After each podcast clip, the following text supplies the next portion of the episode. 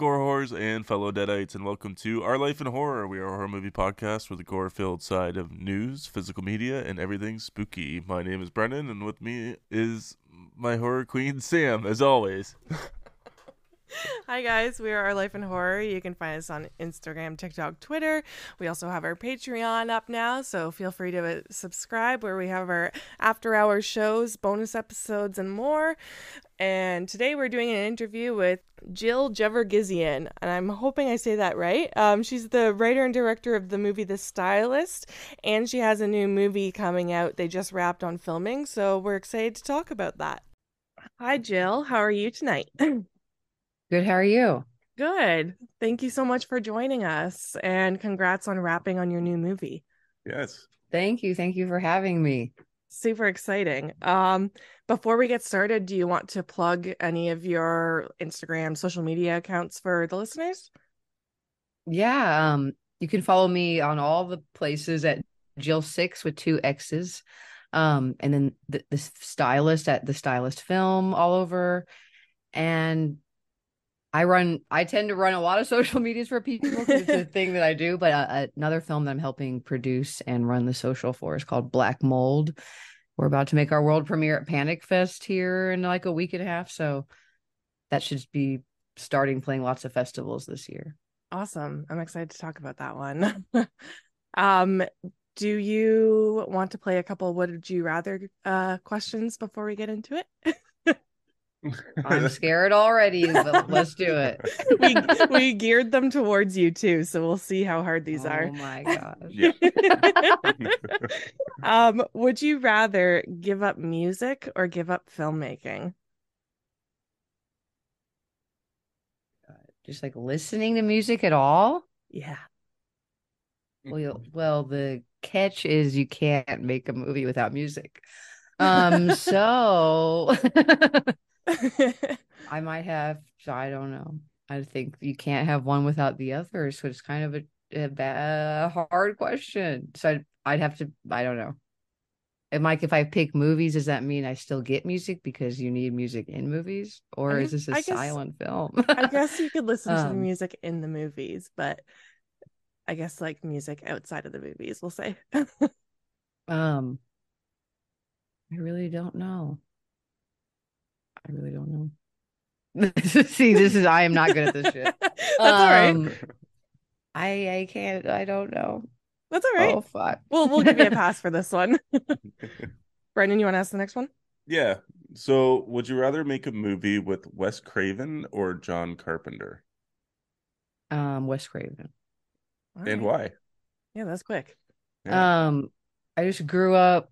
I think closer to his films than I did John Carpenter's. Um, of course, I knew Halloween, but I didn't see like the thing or they. I mean, like most of his films till I was an adult, other than Halloween and uh the Scream franchise, for instance. I grew up on like that stuff came out when I was like, you know, 12, 13, 14, the first three which for me is really hard for me to watch all these young people ranking the new screams and putting like three at the bottom and i'm like oh my god this is sacrilegious um so yeah i think wes craven and he, Alright. he's had such a i guess they both had to have really cool careers but he's gone through so many different phases and i like i mean i think all artists i like when they really evolve and they don't try to you know just stay in the one thing like their whole career All right.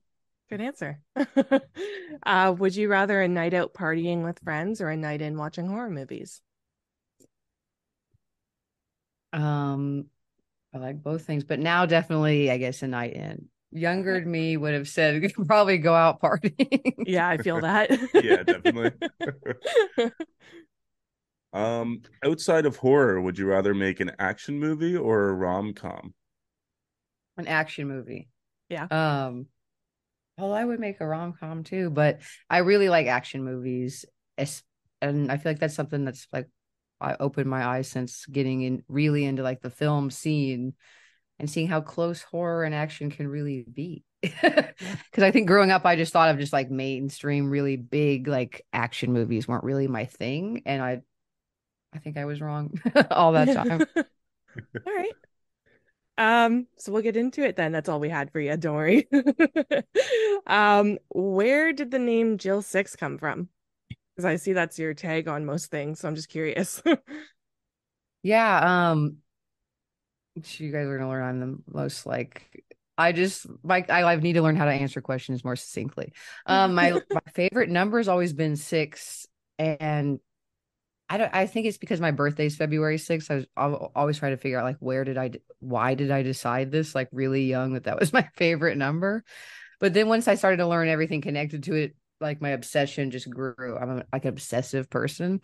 So when I learned it was like evil and like the connection to the devil, then I liked it even more. And then I discovered Nikki Sixx and Mötley Crüe and his whole story and was really inspired by that. And then I just straight up stole the way that he's, you know, Nikki Sixx spells his name. And I just was like a nickname when I was younger and I didn't expect it to go this far. And so, um, that's why I kind of decided like when I started directing, I was like, I'm not going to go by Jill Sixx. I wanted to like use a real my real name and um I kept it connected to me still through like my production company. But yeah. All right. I just cool. love it. And anytime I see it, even I got lunch today with friends and we were at table six and I was like, lucky number six yay. It's funny that you say that about the birthday because i totally took my birthday number when i was little and so that was my favorite number too. We're so creative. I, I know right know i remember so well this guy telling me like i played what was it soccer or t-ball? I was picking a number for something when i was little like our our just our practice jerseys and i told him i wanted a six and he was like that's not a very lucky number. And i just remember like being like, oh, well, F you. I mean, I didn't think that because I'm like, like nine, but I was just like, the like natural rebel in me was like, well, I want it even more now that you've said that, which I yeah. didn't understand why at the time he said yeah. um, where are you from and how did you get into filmmaking and how long have you been doing it for? I'm from Kansas City. I still live here. Um, and how long have I been doing it? Oh my god. I've only realized it's been way longer than I thought recently. Um, I made my first short in 2013. Oh my it's only 10 years. It came out in 2014. I'm gonna have to have an, a party for the 10 year anniversary or something. but um, I just jumped into it. I didn't go to film school. I had no idea what I was doing, but I loved film my whole life. You know, I'd make stuff when I was really little in a very not serious way, but um not till i was almost 30 i'm almost 40 now did as we know by the 10 years thing. Oh god um but um a friend of mine i had like started showing uh independent films here in kansas city at a screening series that we did once a month.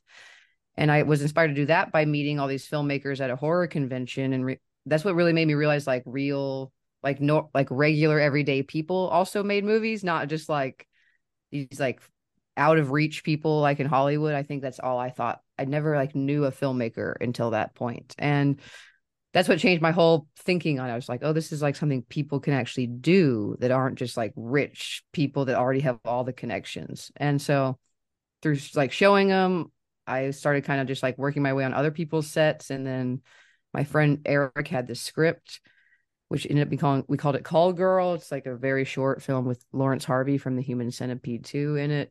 And uh oh, okay. it's on YouTube. Um all my shorts are on YouTube. But um I just I mean I was I had no idea what I was doing like when we started making that movie. I still say like I'm still learning as I go with like every film. But um once I we made that one I was just like I felt like I found like a huge passion and I was just like oh this is like so many things I love in one. Like making a movie is like fashion, it's design, it's like photography, eh, music. Like every art form is like in this one thing. So I was just like, I feel like I found th- like the thing I wanted to do finally. Um, yeah, and it just kept going, and somehow I'm still doing it. That's awesome. Um, what are some of your favorite horror movies, and how did you get into horror? Um, favorites are so hard for me. I'm just saying, yeah. you know, a lot of people have their like, their like top five of like locked in their brain of all these things. And I'm like, mine will change every time you ask me almost, except there's like a few staples like the Texas Chainsaw Massacre. I will always bring up. Yeah. um, the original Texas Chainsaw is definitely one of my favorites. Like uh, Candyman, the original. Now I should say the original about everything because everything's been remade. Um, is one of my faves. I really like. You might see a connection in like kind of trap, more tragic, sympathetic monsters, which I try to do it with the stylist. Um, I, but I mean, I also love Scream, like I brought up. I don't even know what are some of my favorites. So many, but um, I don't. know, I've always loved being scared. I just that once I like discovered that feeling, you know, like playing silly games with friends when you were little, like outside in the dark. Um, and then once I discovered there were like scary, like first like stories, you know, like scary stories to tell in the dark. Those books we had at which I wonder if they're still in elementary libraries now because they're so scary. um, and then disco- discovering like Are You Afraid of the Dark on Nickelodeon, and then finally yeah. seeing like a movie, and I'm like, oh man, this is so. I was so excited to like see them for the first time which was like at nine and 10 years old when I would stay with my friend whose parents did not pay attention to what we were renting.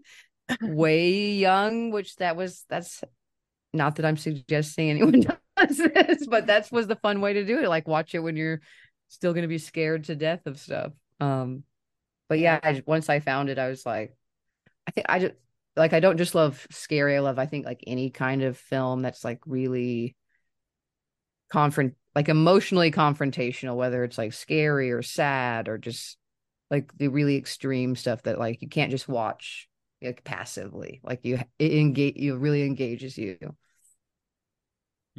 I wish I could oh, oh sorry. I was just uh, gonna say I wish I could get that first uh scary movie feeling again of like your first movie. Me too. or just that feeling of going to the store and like you'd rent something and like you would have no idea what the hell it is. Just yeah. like basing it off of a picture. Kids yeah. these days will never know.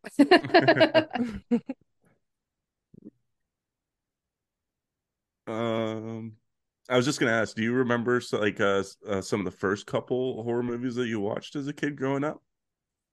Like anything that like particularly yeah. like sticks right out? I Candyman was definitely one of them I remember watching early. And I feel like it's one that stands the test of the time that like I can watch now. And like there's still so many scenes that are just like immediate like chills. such a good film. Um, but then there's stuff like I remember watching Dr. Giggles pretty early and actually was just talking about that that one with a friend the other day. I'm surprised that Dr. Giggles didn't turn into a franchise. It's so like it was I thought like should we start it now? But uh, Larry Drake, who played Dr. Giggles, had passed away not too long ago. But um, that one really stuck in my mind for some reason. Uh, I don't know. I remember we would get. I was like so geeked for like finally watching The Exorcist. You know, like I remember creating this like list of like kind of classic films that I wanted. I wanted to become like a horror horror aficionado when I was like 12 years old. So I was like, what are all the movies that I need to see so I can like be educated and like know how to talk about all this stuff. And Scream is totally what like inspired that because like this is in the early days of the fucking internet. But when Scream came out, I remember finding like a blog. I don't even think we called them blogs yet. but this was like a list of all the references within Scream that like I was too young to even know these references, like shitloads of like tiny nods to movies. And I used that as like this like like Bible. I was like, I need to see all these movies and I need to know them. um, but yet somehow I grew up and I still like feel like I there's so many movies I still haven't seen that I'll mention to people and they're like, How do you exist? And how have you not seen this movie yet? um, that was a ramble. I don't even know what I said. that's, so see, that's how I answer questions. And then I'm like, what was the question? Did I answer it? that's all right. Oh, yeah. I feel you though. Brendan's been showing me all the OG movies just recently. So like people are shocked by the movies I haven't seen either. And I've been watching horror for like years and years and years. I mean, yes. that's the best part. Like it's they're like it's never ending. There's like a, you could I don't we can never yeah. watch every movie that's out there. Exactly. I've been watching all these old movies recently, like old noirs and like really old monster movies that I didn't see. Like finally, the, the Invisible Man, like the 1930s original, and I mean, old movies are great. We don't need it. We should all be watching more old movies. I think. Yeah. I love the classic monster movies. I haven't got Sam to watch one yet, but soon yeah, I yeah, I haven't gone there yet. We'll start with the 80s and then we'll work our way back slowly. Yeah. Yeah. uh, who are some of your influences in horror? Um. Oh man, I don't even know where to begin. Um, as far as like directors, it's interesting. A lot of my influences are like not, I guess, directly horror people.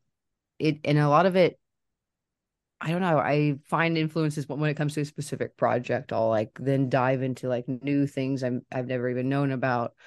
Um, so it's like very dependent on the project as far as like influences, but like in general, I don't know, I'm more of like a psychological thriller, drama, horror person. So I more think of people like David Fincher or uh I can't think of his name, Paul Schrader, who made like First Reformed and wrote like Taxi Driver and most of uh, Martin Scorsese's films. Um I don't know. As far as who, who are my biggest influences, it's like all over the place. I, I mean, definitely Tobe Hooper, um, you know, Chainsaw fame, um, Wes Craven, a lot of, or like Kathryn Bigelow is a huge inspiration to me. Who's you know gone on to make, she's like one of the only women to win an Oscar. Who's went it went from horror to action, um, which you should, you guys should watch Near Dark, a great '80s film uh, which is Kathryn's. I think is that her first film. It's a vampire movie. Um, okay. but yeah, Sam, you've seen it. I showed have seen you. it. You Yes. guys did see it. Yes, we actually watched it. I loved it. Bill I must have been really incredible in it. tired. oh my god, Bill Paxton I in that think I- movie. I think I know which one you're talking Yes. about now. It's like the sexiest he's ever been. Oh my god, vampire Western Bill Paxton. Yeah, So I know what you're talking about now. I I love I love vampire movies. I know. I didn't discover a lot of vampire movies till like way later. Like I didn't hear see Near Dark till I mean the last like eight years. Um, a lot of films I was like, how? I think also because vampire films are they're more mature. They're more, you know, a lot of the '80s movies that we watched as kids are just like the slashers, which are no offense, like very shallow. Like they're made for kids. There's not much going on, not much to think about. Like vampire movies are made for like adults for sure. yeah. Yeah. I started off with TV shows like Vampire Diaries. Oh, hell True yeah. Blood. I'm a sucker for all of that, like super sleazy, sexy Yes. stuff like that too. It's like Me a soap too. opera disguised with horror. yes. Here for it. Um, Joe, what do you like to do in your spare time outside of filmmaking? Great question. what do I do outside of my outside of filmmaking? Well, I'm still. This is not spare time, but I'm still a hairstylist. To I like to say that and scare people when it comes to my movie, who is about a hairstylist that kills people. Um, that's where that whole inspiration came from.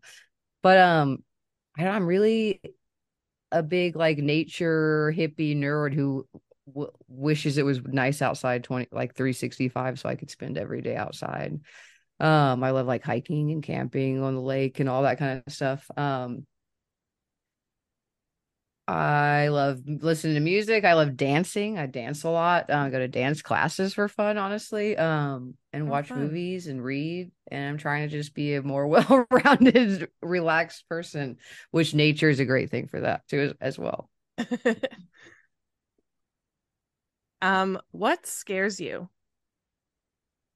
Um, I know it's broad. I am a scaredy cat actually in Yeah? in many ways. Not with movies normally, but um with uh certain real things. Like it's so freaking silly. Um for instance, I don't even know. I can be scared of like explore, I don't know, of the dark if I'm exploring some weird place like I think places things that most people would be scared of, but I like put myself in these situations and I'm like I don't know why um i like incredibly bad anxiety but i will put myself in situations where it's like triggered so bad i'm like why did i do this on purpose? Um like i'll drive when i road trip i'll drive you know, on purpose a like really scenic route that's not like the like the typical interstate because i want to see stuff. And like on my way home from this film we just shot i drove through west virginia. I was hoping to drive through the mountains and i drove through the freaking mountains. I didn't know how deep I was going to be going in them. I just took a route. I didn't st- like study it in detail before I started driving it. And then I'm like suddenly so deep in, I'm like, look to my right and there's this huge freaking valley. And I'm like, um, just look straight forward and don't look chill. Um, but on a real scary thing, like another thing with the shoot, we were shooting in this like this old mansion um in Maryland, which is like a dream for me to sh- I love like old architecture and creepy old places and just like being able to see them. And me and my assistant director go up there, but like this like week a week before we're even starting to shoot, and we we don't even have the key at this point. We go up to the house like total idiots on the full moon, which it's the full moon tonight. That feels right. Um, oh, and we were like just exploring the perimeter of it. It's like I'm trying to scare myself. I don't even mm. understand why. I like parked my car so we could make a break for it as if Leatherface was going to come out of the basement. and that is how it felt like what ended up we so we were like going around this place has a very creepy basement that has like stone stairs to it and the only way to get in the basements from there like no you can't go in from inside the house and we go around the corner and the like basement door is like cracked open pretty big, not just like, oh, it blew open. It was like, this has been moved. And he like shines his flashlight down there. And I'm like, no, no, no, no, no, no, no, no, no. And then we're just standing there for a second and hear like this the tiniest sound. It could have like been a leaf blow. And we I ran like I was Sally at the end of Texas Chainsaw Massacre for my life into the car and just started driving. And we're like, nothing's even going on, probably. so it's not that hard to scare me. You just put me in like a dark room in a creepy place. um, once like in an actual movie, I know it's all like just a narrative and it's fine. But in real life, things do scare me for yeah. sure. And we we shot like a short film in a prison once too, and decided to go explore a dark hallway just to try to get scared. And then they then they try to lock me in this fucking place. I'm like that's okay don't try to pull pranks on me because i'm way too actually scared for that to be a thing. That sounds like fun though. I've been telling brendan for years i want to go check out like abandoned buildings and stuff and just i don't know get in a scary mood but we just hang out i love that stuff. I know so do i um, so we're gonna get into some questions about the stylist before we get into the new movie questions. I know you can only say so much, but um, we actually when the movie came out on Brendan's the collector. I'm not a collector. Was it Arrow? Yeah, it was Arrow. Yeah, when it came out, we got two copies when we first started our Instagram page and we did a giveaway with it. We were so excited. That's awesome. Thank you. Yeah. Um so well, I guess you kind of already answered. I was going to ask, how did you come up with the idea? But you are a hairdresser yourself? Yeah. And it really, though, just came from like how I was had to be at the salon one day and I'm like, how does this not already exist? It's such an obvious idea. Yeah.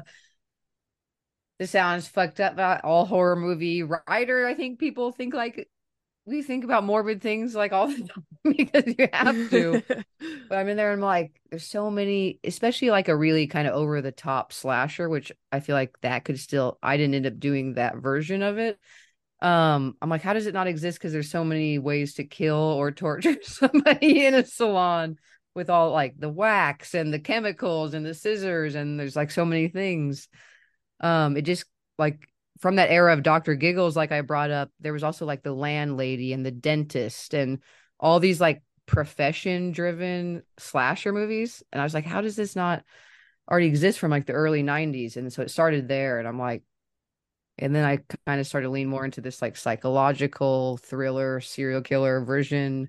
Um, but I still joke slash maybe it's not a joke that I want to make a sequel one day that is like over the top in the kind of in the vein of how my my one of my favorites Tobe Hooper did from like the original Chainsaw to the sequel of Chainsaw is just like a slapstick comedy. He like intentionally just made it a completely opposite type of film. But um yeah, I just started there. I was like, how does not other than Sweeney Todd, we don't have any hairstylist killers. And I'm like, we need we need this. I felt like I was like at a, as a hairstylist, I felt like as like maybe scary as it might sound, I was like, I can make this the right way or like in a genuine way as as far as the hair like that part of it the realistic part of it Yeah. and i mean what they they say to you know write what you know and also like i robert rodriguez his biggest teaching in his book uh rebel without a crew is like when you're starting when you're starting out and you don't have if you don't have like a bill, millions of dollars at your disposal is to think of like what are the unique things you do have like as far as locations or things that will up your production value? And it, the stylist started as a short so with the short short i was like I have access to salons like i've, I've always thinking about locations because locations make your movie look a million times better depending on if you can find a cool place and it makes sense for the story. Um so i always kind of wrote like that. I thought about locations as like one of the biggest things to write around. Um so it just kind of came all through all of that Awesome. Did you um do any of the girls' hair on set since you're a stylist, or did someone else do it? I uh, I didn't. People do ask that a lot though. Yeah. because it does make. I don't on mine. Um, when I'm directing, just because it's insanity. I have with.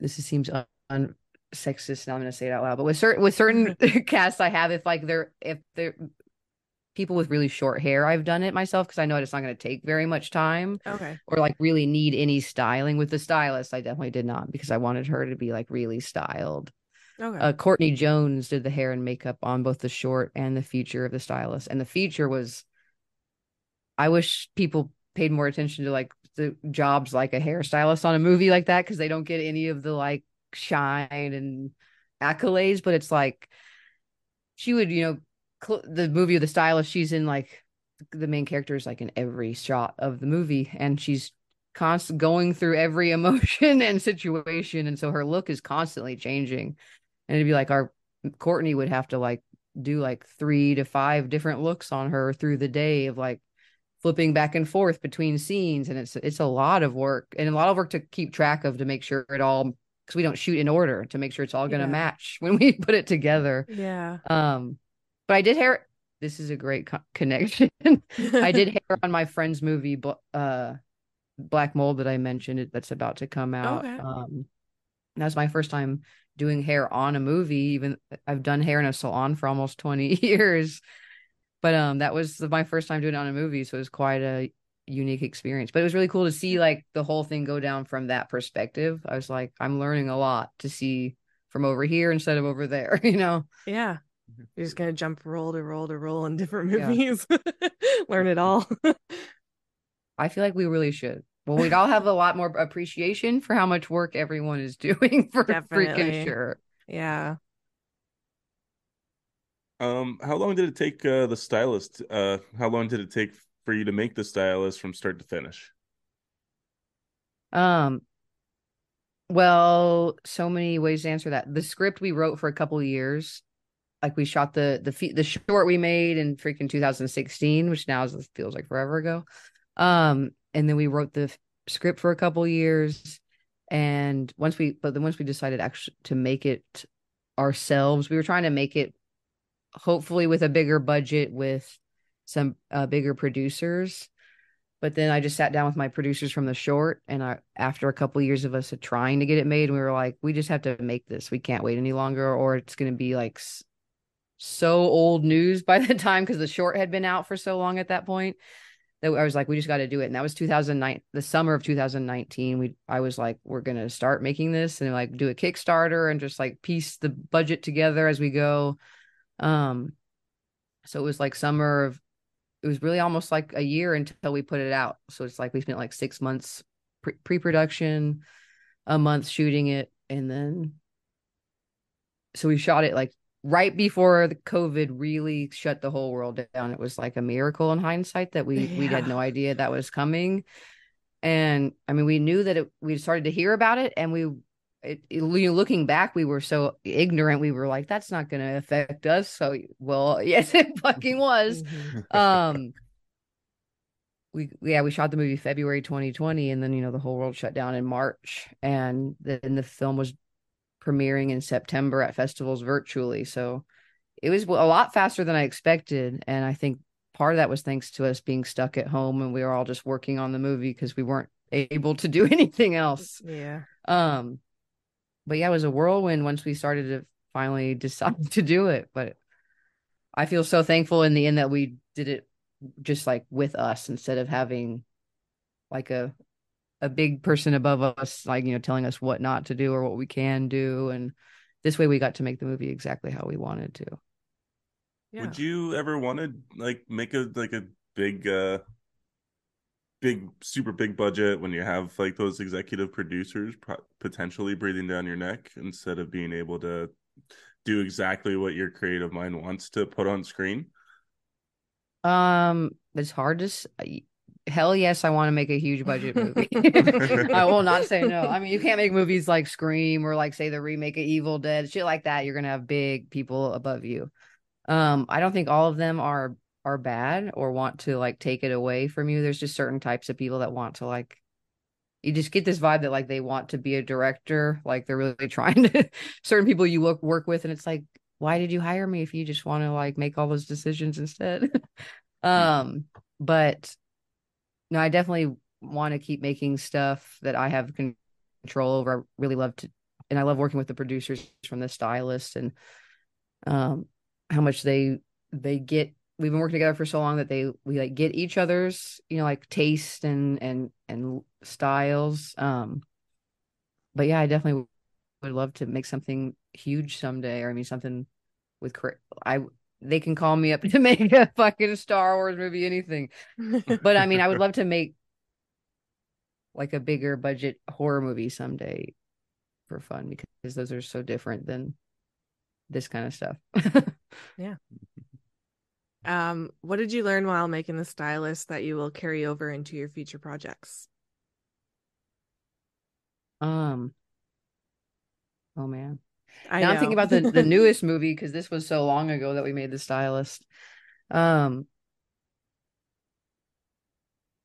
I guess most of it is like positive stuff. Is like if I'm gonna make something that is lower budget, I'd rather it be a film like The Stylist that is a passion project because it even for like my cinematographer and my production designer and the composer for all those people it was a passion project so everyone was willing to like work on it, work on it forever and ever and ever, way, you know, way more than we had the ability to pay them for.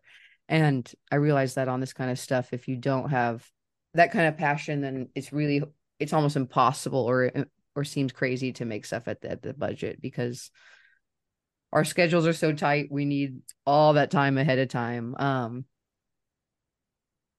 I know the, the stylist, I feel like so lucky. It was like a dream come true. I, or I guess some of the things I could say.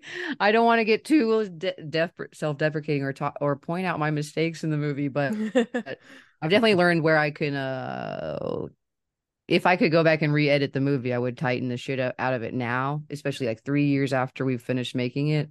I've watched it so many times. I'm like, okay, I see where I would tighten things up. uh, but that's how you feel about everything. The further you get away from it, it's like, yeah, a film is never you could like you can rewrite or re-edit a movie till the end of time. It's never done. You just have to say like we're done. This is it. like we could change it forever. I think everyone is their worst critic too. yeah. So, yeah. Um, do you have any fun stories from being on set? Um, Let me think of a story. I know it's been a while. Oh, oh my gosh. There's, there's, a lot of weird ones. Um we were yes, we were filming t- that winter of 2020 and here in Kansas City you guys are probably not many horror fans or are sports fans, but I'm a big uh, Kansas City Chiefs fan and that was the year we also won the Super Bowl. And we were f- filming during all the playoffs and like we were really trying to schedule our shoot and I was at a and I was at, there was lots of Chiefs things that were concerning to our schedule because we're like, well, if they go and if they win, there will be a parade that like takes over the whole city. I mean, the whole fucking city, like you can't even drive through anywhere in downtown for a whole day. So I was worried. Not, I was also worried as a fan that we were being like, I was like, I'm jinxing them by even thinking about this, but we have to worry about the possibility because we were going to be shooting downtown a lot, like literally on the route where the parade would be. Oh wow. And um, there's the there's there's a big bachelorette party scene you might remember in the club, and Yeah. that club was literally on the street where the parade would be going down, and we were shooting it during the week where it would have happened. And I mean, I was we were li- literally like, contacting the city, the police, like we were getting like early information of if there was a parade, what day would it happen? And I was like, this was killing me as a fan. I was like, I can't even be talking about this stuff. This is jinxing everything. but we didn't jinx it. We fucking won, and we still shot it at that club the night before the actual parade. Still, they have like the whole street shut down the day before. We brought everyone in, and we have like fifty extras in that scene on a fucking bus. They're like parked like miles away, and but then yet like twelve of us, probably not that many, maybe ten. Very crazy. Like we're shooting overnight, which means like 6 p.m. to 6 a.m. And the parade starts at 11 a.m. Oh my god. This is our second overnight in a row. And like 10 of us stay afterwards and just go like straight to the parade. We just like stay in the bar as they're like opening up for the morning for the parade. and so all of us are on like haven't slept normal for like three days at this point. We're just going like straight to this parade. It was so fucking fun. It as a huge fan of the Chiefs and being able to make this movie at the same time, for me was like so fucking special. And I'll like never forget it. It was like it was like it was like the Chiefs in my movie were like connected. They have no idea, but to me it was very special. and uh yeah, it was awesome. And then this movie we just made and the Chiefs just won again. So I feel like there's a connection, you know. I have to keep making movies. yeah, to keep So the, the Chiefs Chiefs- winning.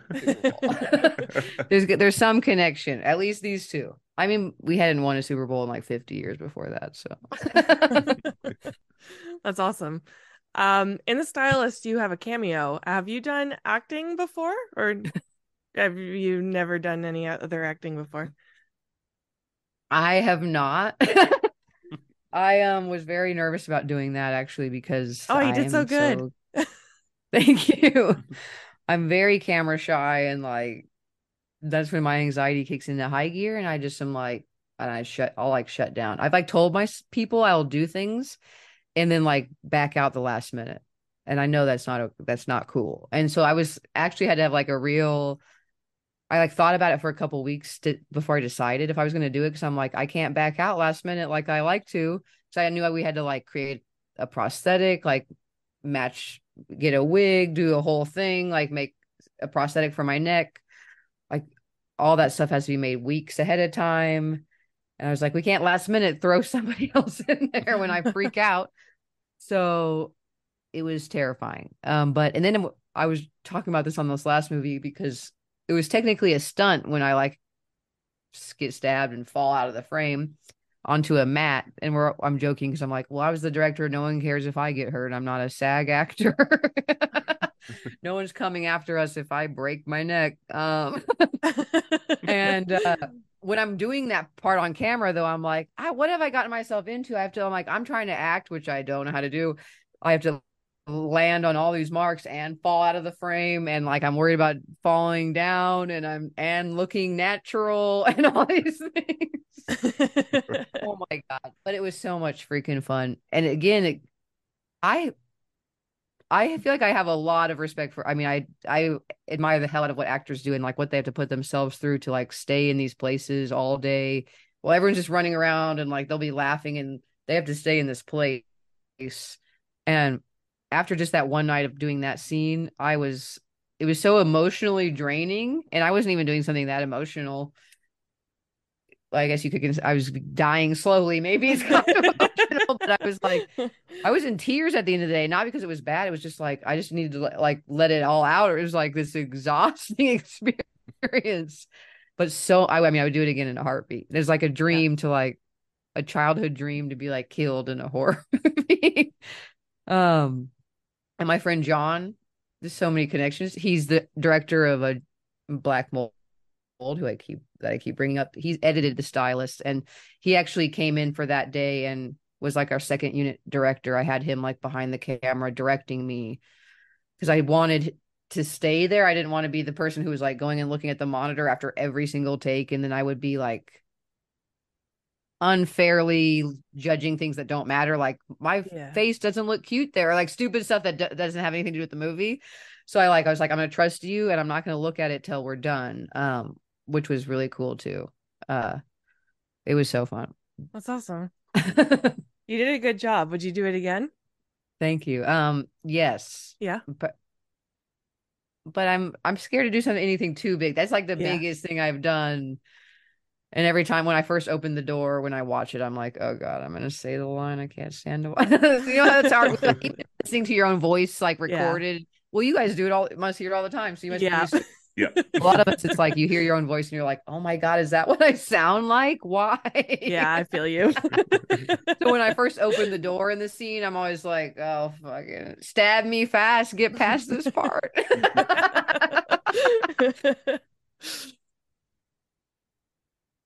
and Najarra actually helped me, the lead actress. She was like, she helped me with some direction in that scene that may I think made me a better director, period. I'm like, okay, I have a lot to learn. I realized in that moment, I'm like, what she taught me just in that scene was pretty cool. yeah. Um, we saw you're doing some horror conventions in the past, and are you still doing them? And do you enjoy them? And have you been to Canada? I do love them.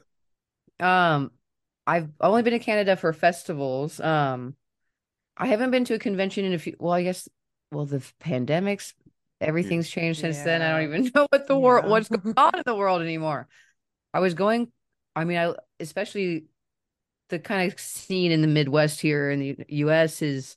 It seems like you can go to any of the conventions and you'll see a lot of the same people, which I love. That it's like you know this like tribe of crazy horror freaks, which I'm I'm say that with love. That's me too. Mhm. Um, you know, it's like this fun summer camp, and I we'd play the we'd play movies. You know, some of the movies them. Um, I'm a guest at one in Texas this summer called Final Girls. Uh, I don't know if they're calling it Final Girls Film Festival, but it's kind of more of a convention festival combo. Um, but I haven't in a while. In fact, I just realized a lot of people were at Horror Hound Weekend this past weekend, and I realized how out of touch I am with like even knowing when they happen. And I was like, oh, that's this weekend. I love them. I just haven't been in. I don't think since before COVID. So I feel like that's how long it's been. yeah, but they're we so fun. we just started going to conventions a couple of years ago, actually. So after COVID, Yeah, after. Um, yeah. but they're a blast. Hopefully, you can uh, come out to Niagara sometime. Wait, I need to call one out. I think I just heard my dog in here. Um, there's a convent. I went to one. I was a guest at one last uh May called FrankenCon in uh Knoxville, Tennessee. Which Knoxville has become like a second home. I go for a lot of horror events. I help with the Knoxville Horror Film Festival too. But I'm going to be back at FrankenCon this year, and it went so well last year. I mean, they had Joe Bob and Darcy there last year, which I think Oh, was a great draw. But it was like their first year FrankenCon, and it was like packed. I'm like, I've been at conventions that are like old that aren't even this like well attended. And you know, there's so many you never know. It's a hard thing to start a convention. I was just like that's a lot. A lot to do. You got to bring in guests and uh, I'm just like I can't even begin to imagine what that is to like put to organize. yeah, for sure. Um, Um, I'm oh, gonna you- I'm gonna sneak in. I got a couple questions. Yeah, go for it. I still got a couple more questions. We're pretty scripted over here, so um, I'm going off the rails. Um, the the conversation in the opening of the stylist just seemed to flow so realistically. I was wondering if you've had a conversation like that. And I was why wondering that too when we wrote that rewatched it. Yes, and I will hear people say those words still, and I'm like, I'm saying this to myself like a total psychopath, an egotistical psychopath. I'll be like, see, that's real. I'm like to nobody. Um, but like especially the like looking through a magazine and seeing like every or like talking about your hair and saying like everybody wants or like everybody wants what they don't have. Like that is said like every day in a fucking salon talking about like I wish my hair would do this or this or this. Um the the story specifically like the the woman sharing the story of how she's having an affair. Um I don't know if like that specific, that exact specific, but definitely the idea of how people will share just so much with you, um, more than they would with people they know. It's something about the the the layers of disconnect between. You know, there's not any con- like personal connections, or maybe maybe if you do know their people, they're not going to tell you that stuff. Tina wants to make a cameo here. Um, but yeah, and I that's actually something in that scene we don't really show the like the positive part of it, but I really that's one of the things I love about being a hairstylist is that it is so personal and that it's more than just people coming back to you for hair. It's really because there's like a personal relationship built. And I think that in fact that becomes bigger than the hair. It's like you're you might just be okay at hair, but if they really like you, they're gonna keep coming back to see you. I think that's like with any any profession. Um, it's more like personality is as important as talent. Even with filmmaking, I always say that I'm like, I'm not going to work with someone who's like crazy talented, but like a total asshole, which there's, a, I think a lot of those people who think they can, if they're to a, a certain level of talent or ability, they can get away with treating people poorly. Um, there I am on a ranch, the opening scene of the salon. but yeah, I really wanted to show a lot through the film of the the reality of like a of a hairstylist's life and like how people talk to them, what they say, and it's cool. People have like pulled things from it that I didn't necessarily like intentionally, like consciously think of, but I I see that it's there when people point it out. But just kind of the the natural like classism of of the movie, like being a hairstylist, kind of being thought of as like a like a help kind of a job, and how some people look down on those kind of things and kind of treat you that way like you're like you're less than and it's funny i don't tend to ever feel that way but uh, naturally it came out in the film and it was cool to see people pull that kind of stuff. I'm like wow i didn't mean to do that the kind of subconscious stuff that i put in the movie that other people notice is really cool to to realize and sometimes scary. And, and i'm like this is very revealing of myself when people realize certain things about it um, also, the film is drowned in an insane amount of color. I'm just wondering how you went from scene to scene, knowing exactly which lighting you would use to set the mood, and if you took uh, any kind of color theory classes in order to kind of set the mood, or yeah, we are crazy nerds for color.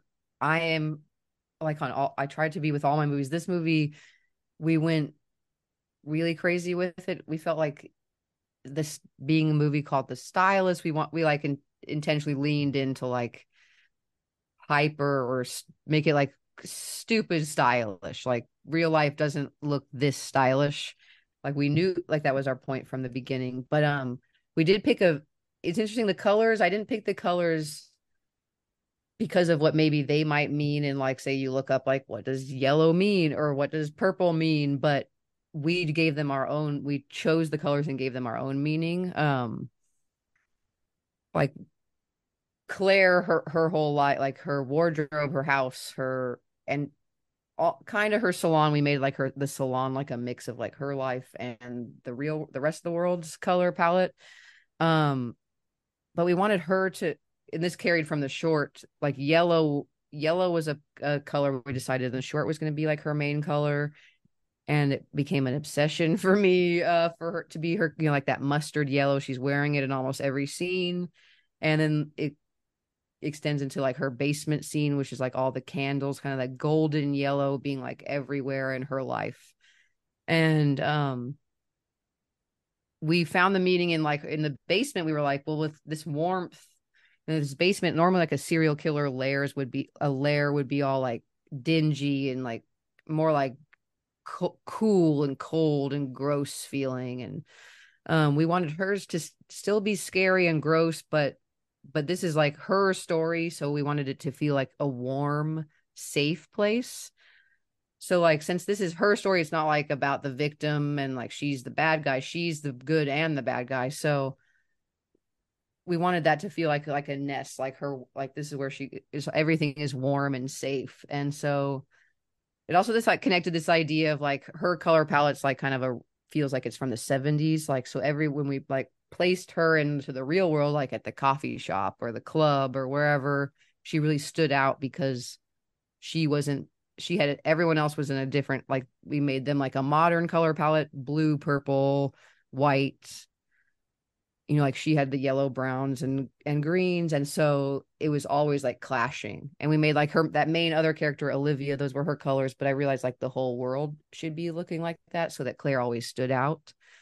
And we realized it was this idea of like she stands out everywhere not like she's like out of like she's like the awkward weirdo but just like maybe she almost looks like she's from another time or like another she's in her own world.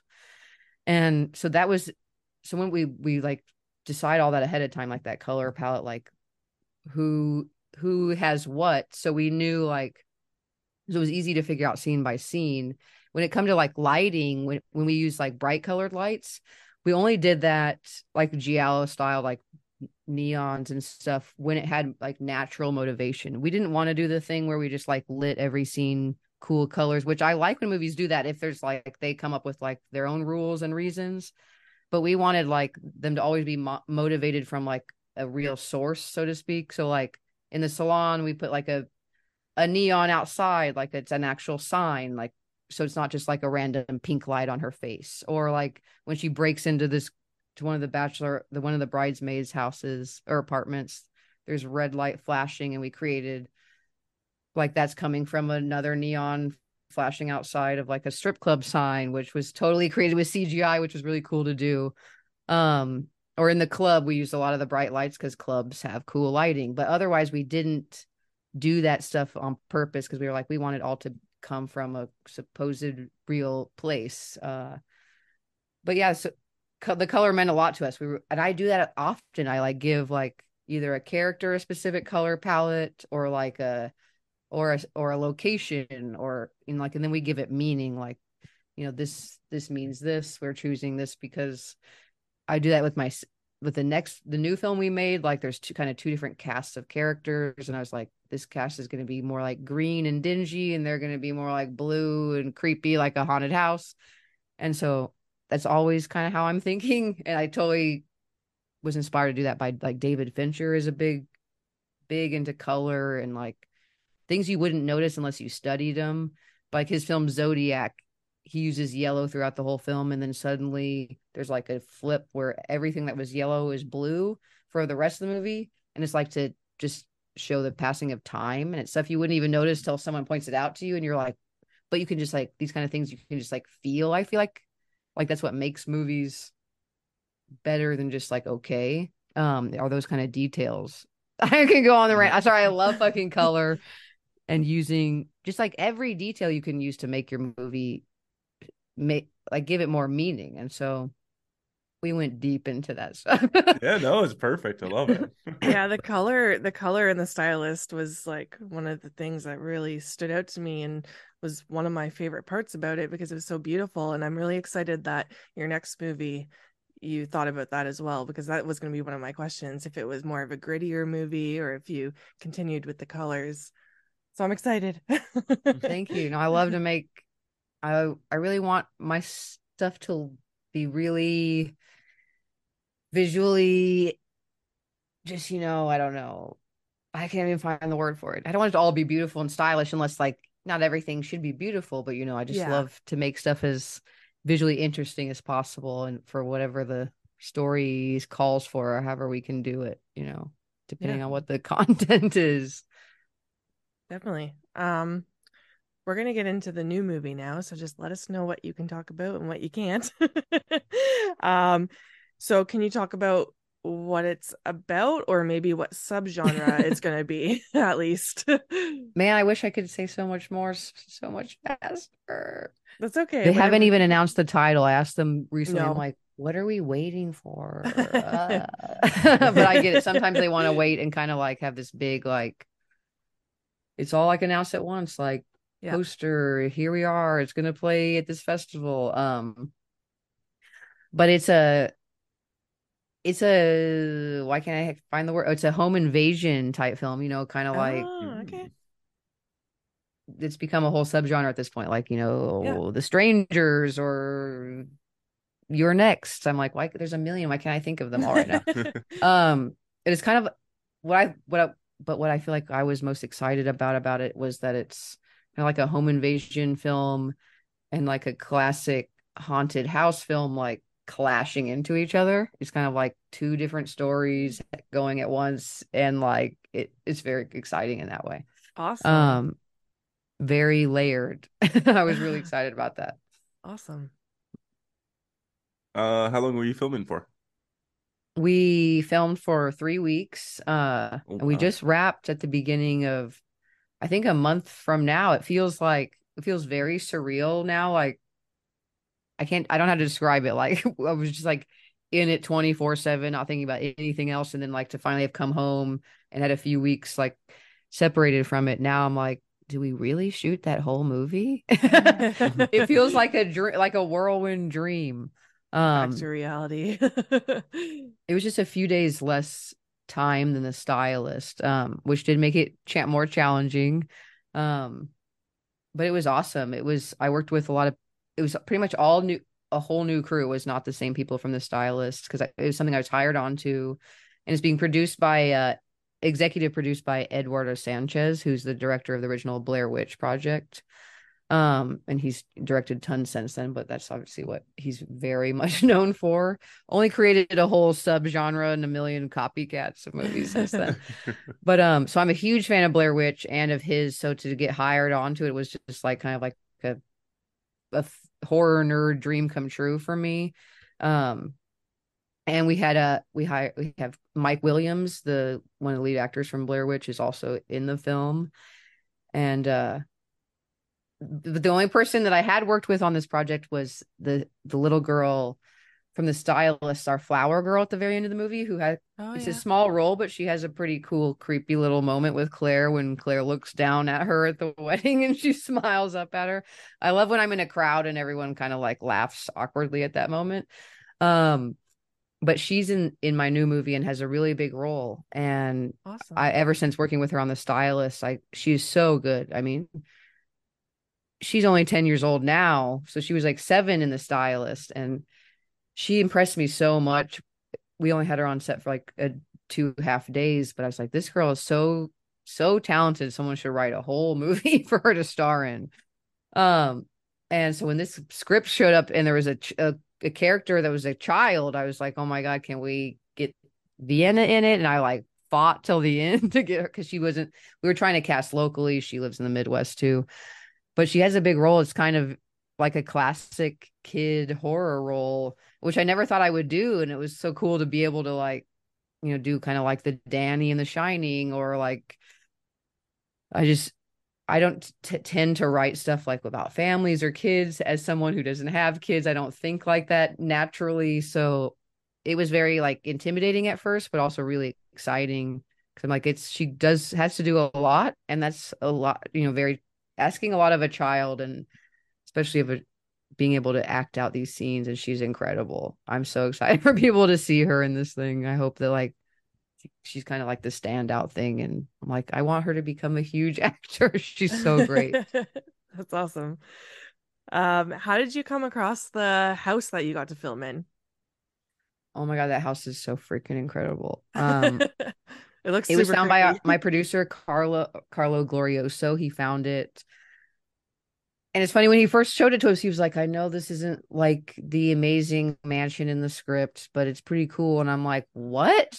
This is cooler than I could ever imagine us ever getting. Like, this is definitely as cool as the scripts. Cause we know we write a script, you it's like written to be maybe even bigger than the one, but we found like a five level, you know, like 12 bedroom mansion from the eight, 1800s. Um, it was i'm a huge geek for like old architecture and creepy like we were talking about creepy places and Yeah. so um i mean it was just a like a nerd dream come true to be able to film in like a house that cool and it pretty much almost the whole thing is in the house um which part of us thought partly we thought like that would be less you know easier because we're just in one place but when you're in a house that has like a gazillion rooms and we're filming in like a lot of them it's like it didn't feel like we were in one place because we still have like oh we still have like 10 rooms to decorate and light and move we're like moving all around all the time and but it was so cool Awesome. Uh, I noticed that Adam Cesare, uh, the author of Clown in a Cornfield, was on set with you. Does he have a part in writing or helping with the new movie? Yes, he wrote it. Um, Oh, did he? Adam is so awesome. Yes. Cool.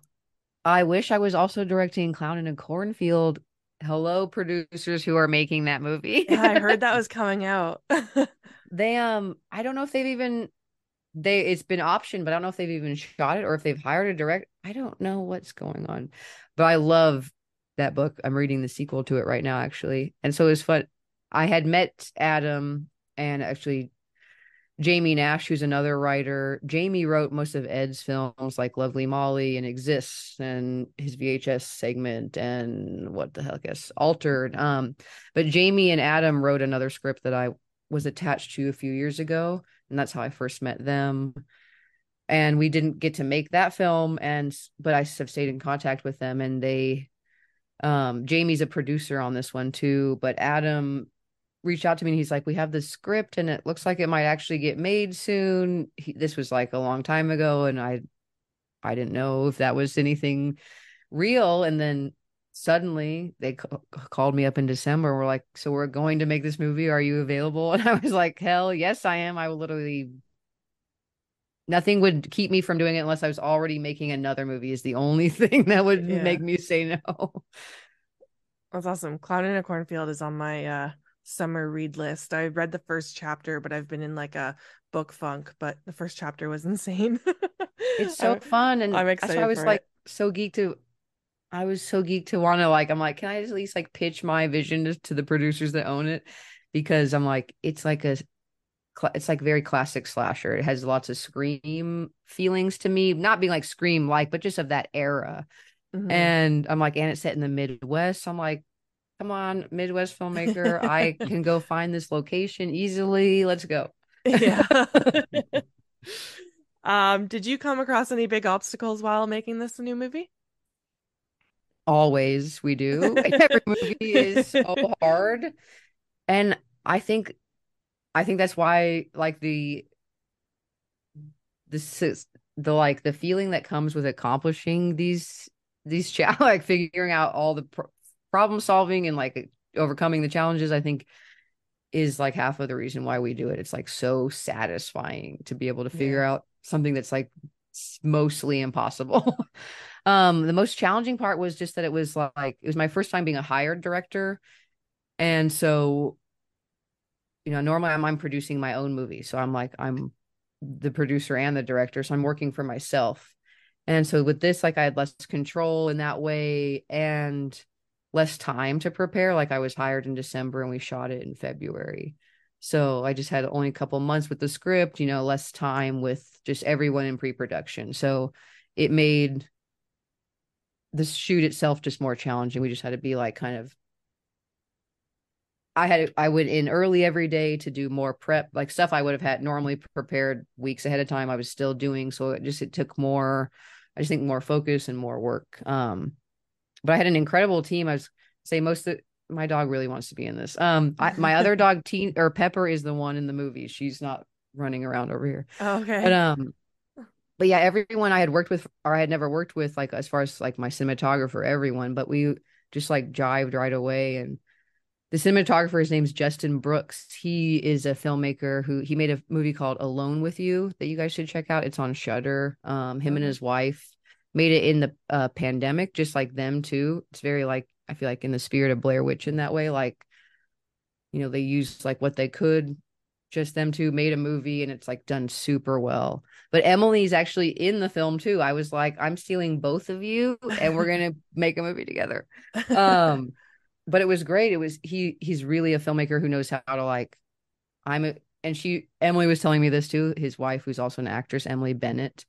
Um, she's high anxiety person like me, and she's like, You and Justin are gonna be a great team then because he's like so chill, and I'd be over there like I don't know what we're gonna do, and he'd just be like, "We're gonna do this, this, and this, and it's gonna be fine." I'm like, "Okay, we're cool." he was just like knew how to like. I'm like, like one thing changes, and like my my brain melts inside, and I'm like, "No, everything's ruined." And he's like, "Jill, no, it's not. Like that changed, but we can still do this." and then and then we would all figure it out. And so I, I'm so appreciative to the team because it was very challenging, but like we freaking nailed it. I was sure we're gonna need it. We're gonna have to beg for another day, and we freaking made it on our schedule somehow. That's awesome. Um, if you'd compare this new movie to any other movies, what would you compare it to? So I know you already Oh, kind of said a couple like The. Strangers. Um, Well, it's hard to say that it's so it's since it's a home invasion, but what's different is that it's. Am I getting in trouble for saying anything? Um, no. Uh, the it this film is from the perspective of the invaders versus you know how most home invasion movies like the people who live in the house are the main characters. So okay. in that way, I feel like it's it's kind of more set up like a thriller because we're like with the bad guys instead of like hot, you know, being away from them and then suddenly like scaring us. So, which I feel like maybe that's be- going to become my thing because I love to make movies about the bad people The who are or who are normally the bad people. Um, but uh, oh, I guess like Don't Breathe, which is was a big inspiration as far as like kind of because that's that actually is one that's from the invaders' perspective too. Mhm. Um, it has a lot of similarities to Don't Breathe, and I really I rewatched it after I read the script, and I was like, oh yes, we definitely should use this as a reference in a few ways. Like I really love how the visuals of Don't Breathe too. Um, so he has a mix of that, and then also like like I was saying, some haunted house films. I was looking at even like uh Haunting on Hill House, kind of the look of that film, and but it's not. That's I think that's why I like this movie a lot. It's not a lot like a lot of movies. There's like little pieces of stuff, but it also reminded me of Barbarian in how layered it is. Did you guys see the new film Barbarian? yeah, No, loved I it. fucking loved it. Yeah, me too. It's not like it in this in like the type of story, but just how like Barbarian, I feel like you think it's one thing, and then you think then you're like then you think you figured it out, and then you think like it just keeps changing. You like you keep thinking like, oh, I know what this movie is, and then you're like, oh, there's more. I like this movie kind of does that. Um, it's you know like there's just so many layers to it, which I think is what made Barbarian so freaking awesome. Oh my god, I need to watch that movie again. you just made me excited to see the new movie now. um, it looked like you guys had a lot of fun in your rap party. You guys had some joints going and some beers. Of course. what did you guys do to celebrate? Um, I had so much fun hanging. I'm such a like I tend to fall one the best things about making a movie is like just like bonding with the crew. Mhm. And I've was nervous about this movie just because I didn't know anyone, any of the crew going into it. And I was just hoping we would have that experience, like, or we would connect that way. And it really did happen. Um, like anytime we had like the next day off or like on a weekend, we would all get together on Saturday nights, even. Um, but for our rap, it's funny. We, whenever we try to have like official rap parties, we're always way too tired because Yeah. we tend to like celebrate the second we actually say rap because you can't just like say like rap the whole movie's over and then just go home like you're all have all this ad- adrenaline and it's like we wrapped at like 6 a.m one day so we're like then we all stayed awake till like noon hanging out and then we're planning to all just go back and sleep and then go back out that night i'm like we're gonna be so delirious by the time that happens which is what happens um but it was fun. We before we when we actually just all sat around after a wrap and just had some drinks and snacks. We were like going around in a circle, all talking about like it was some game. One of my actresses, Kia Dorsey, she's our lead actress. She pointed. She's also a teacher. When she talked to us after, I was like, I see teacher Kia now. She was like explaining this game to us, but she's like, you're high, you're low, and you're uh oh. And we all went around and like shared like our high and our low and our uh oh from the film. It was really like a special thing to hear just everyone talk about the movie and like their favorite part. Um, but yeah, we get into shen- shenanigans, and I was joking because everyone, aside from like, there's certain parts of the crew are older. Norm, it's funny, like kind of the the crew heads are older. Like uh, my cinematographer is my age, or he's a little bit older than me, and like my sound guy. But otherwise, the rest of the crew, crew they're always young. They're like in their twenties, and we're all like, I'm going out with them every night, and like, or the nights that we would go out, and I'm like, I'm guys, like everyone here is like 15 years younger than me. I have to leave.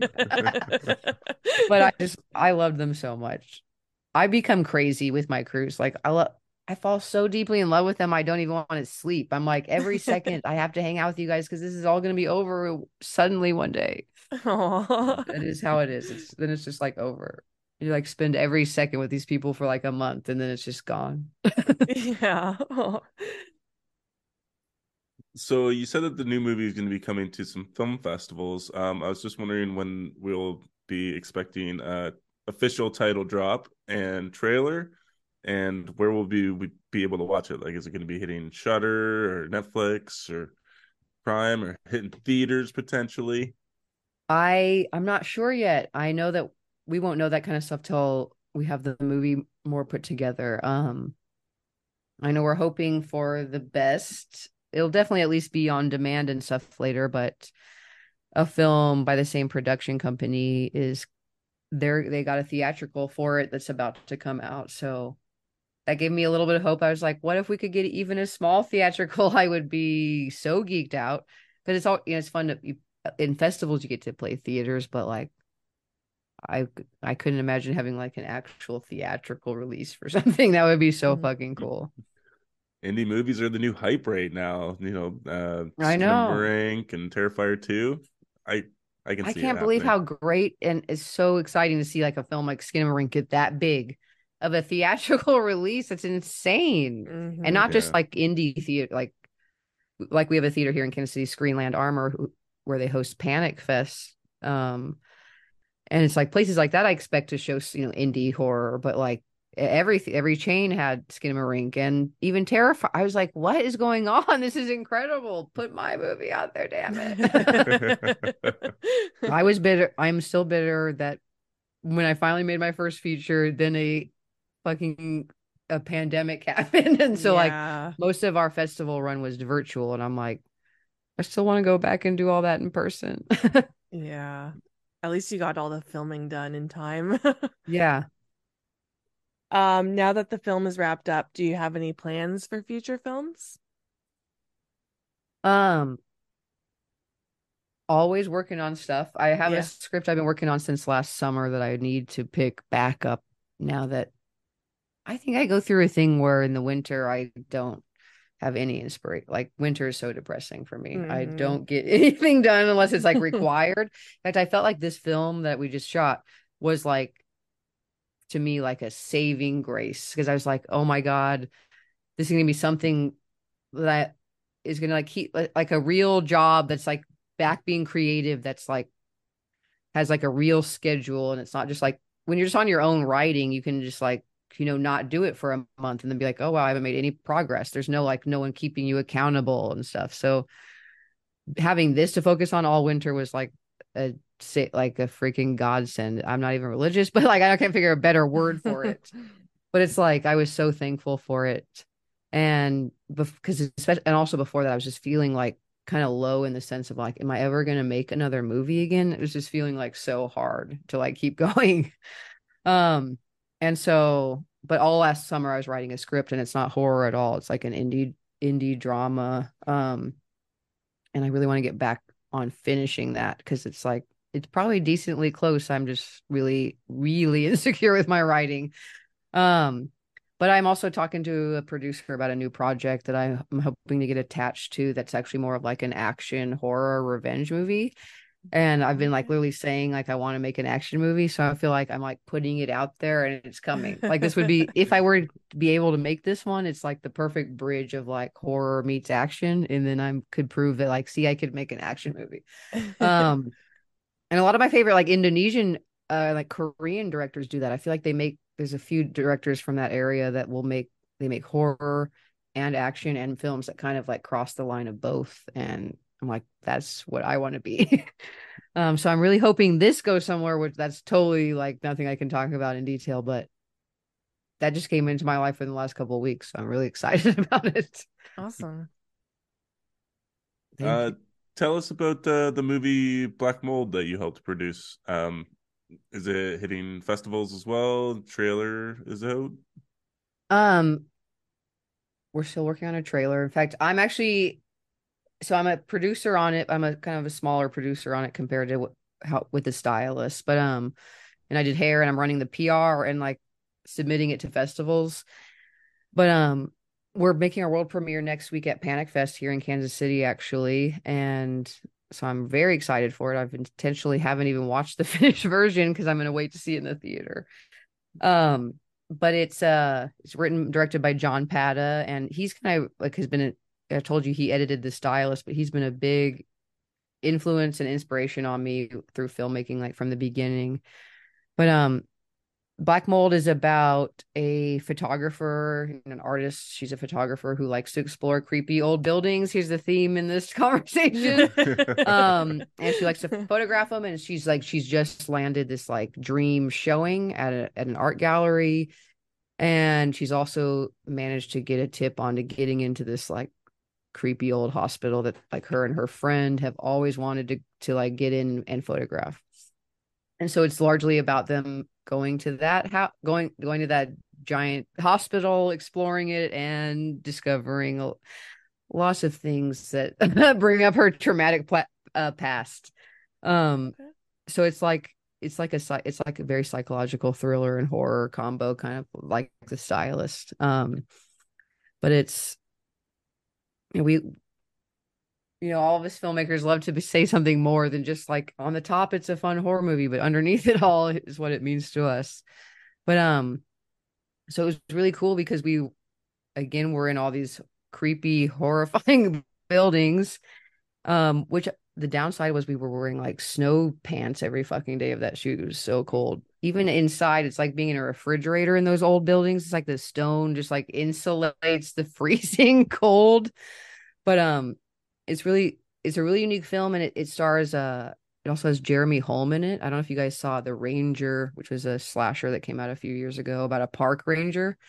Um he's in the film and he's incredible to work with. Um in fact, after working with him, I'm like, you guys need to make a ranger too. I mean, I, when I saw the ranger, I'm like, it's such a funny character. It needs to become a franchise. But um, it was so cool to work with him, and he plays a really unique character that we haven't been able to even like release pictures of because we're like he's such like a thing in the movie we don't want anyone to know about him until like it's been seen finally but yeah we're submitting to like all over the place so we're hoping that it'll it'll play through you know like through the end of the year and as far as like where it'll release to the public that those are the kind of things you kind of figure out as you're going through the festival run and see who who's interested in it and I know we're waiting to release a trailer, I think, till we have a couple more festivals lined up.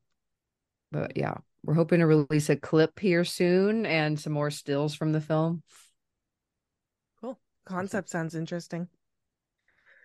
Um, who is someone you would like to work with in the future?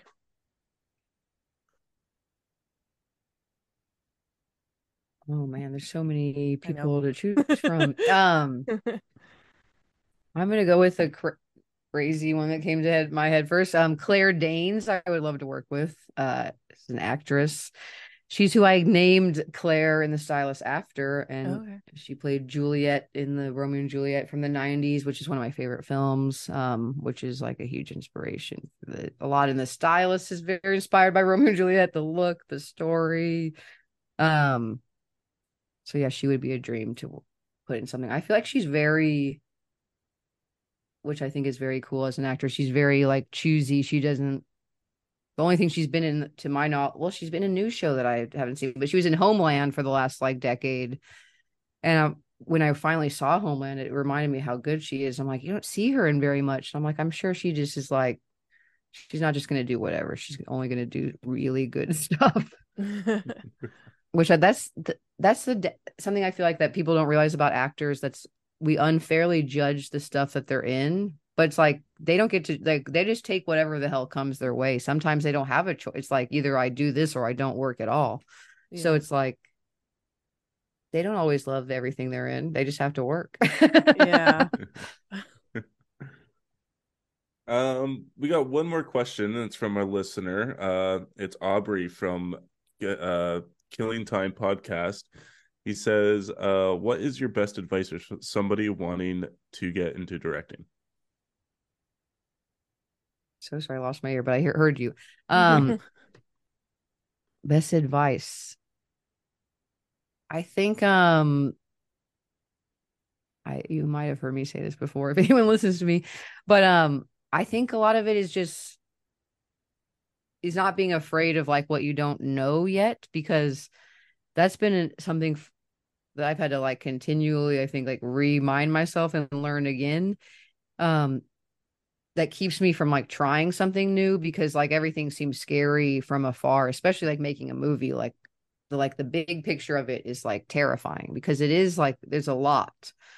But anything can be done like when you break it down into just like literal lists and step by step um so it's just a matter of like not yeah not being afraid of what you don't know because you're not going to be to figure it out until you do it. Like there's so much you know like we wish we could just like we already know it all and then we do it but it's like you can't figure it out without literally doing it. Um and i feel like that's something that i read somewhere or someone said to me that's like yeah we can't it's even as simple or like comparing it to just even being a hairstylist like you could read all the books but until you cut somebody's hair which you're probably going to make mistakes as you do it you can't figure out how to actually do it without physically doing it. So i think it's just to not be a because i even like before i made my first feature i'd made a lot of shorts and we really were trying to make the stylist into a feature for what felt like forever and I had to remind myself like we just have to do this ourselves, not wait for someone else to figure it out for us. And um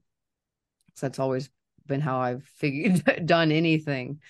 But it's yeah, just a matter of just breaking it down like piece by piece and because anything is too is too intimidating from like the grand scale. But anyone can do it. Like I have no idea what I was doing. I didn't go to school for it. I still don't know half of the terms that they say on sets. None of that matters. you can figure like honestly, anyone can do it. Yeah. It's about like believing in yourself. Like all that cheesy stuff that they say is so freaking true and people like want to laugh at it, but it's like if you want to do it and actually believe that you can and then hold yourself to that, then you will. Like it's that simple. Yeah. I honestly believe that kind of stuff. Like I'm like your brain your mind is powerful and if you don't think you can do it then you can't. Like i said because you will hold yourself from doing whatever it is. Yeah. Well those are all the questions that we got.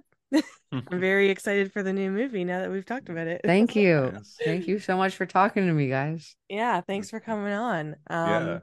before we finish up do you want to plug your account one last time for people that want to find you yeah, uh, please follow me at Jill Sixx S I X X on all the places, and I have a website sixxtape.com which I desperately need to update. Oh my god, the pandemic and everything has been bad um, for me in updating my website. Um, but yeah, please follow it all, and through that you'll see all the other things like Black Mold and the Stylist, and hopefully the name of the new movie soon.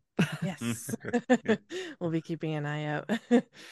Uh, you can find us on Instagram, TikTok, Twitter at Our Life in Horror. We have our Patreon up now. And thank you everyone for listening. Stay spooky.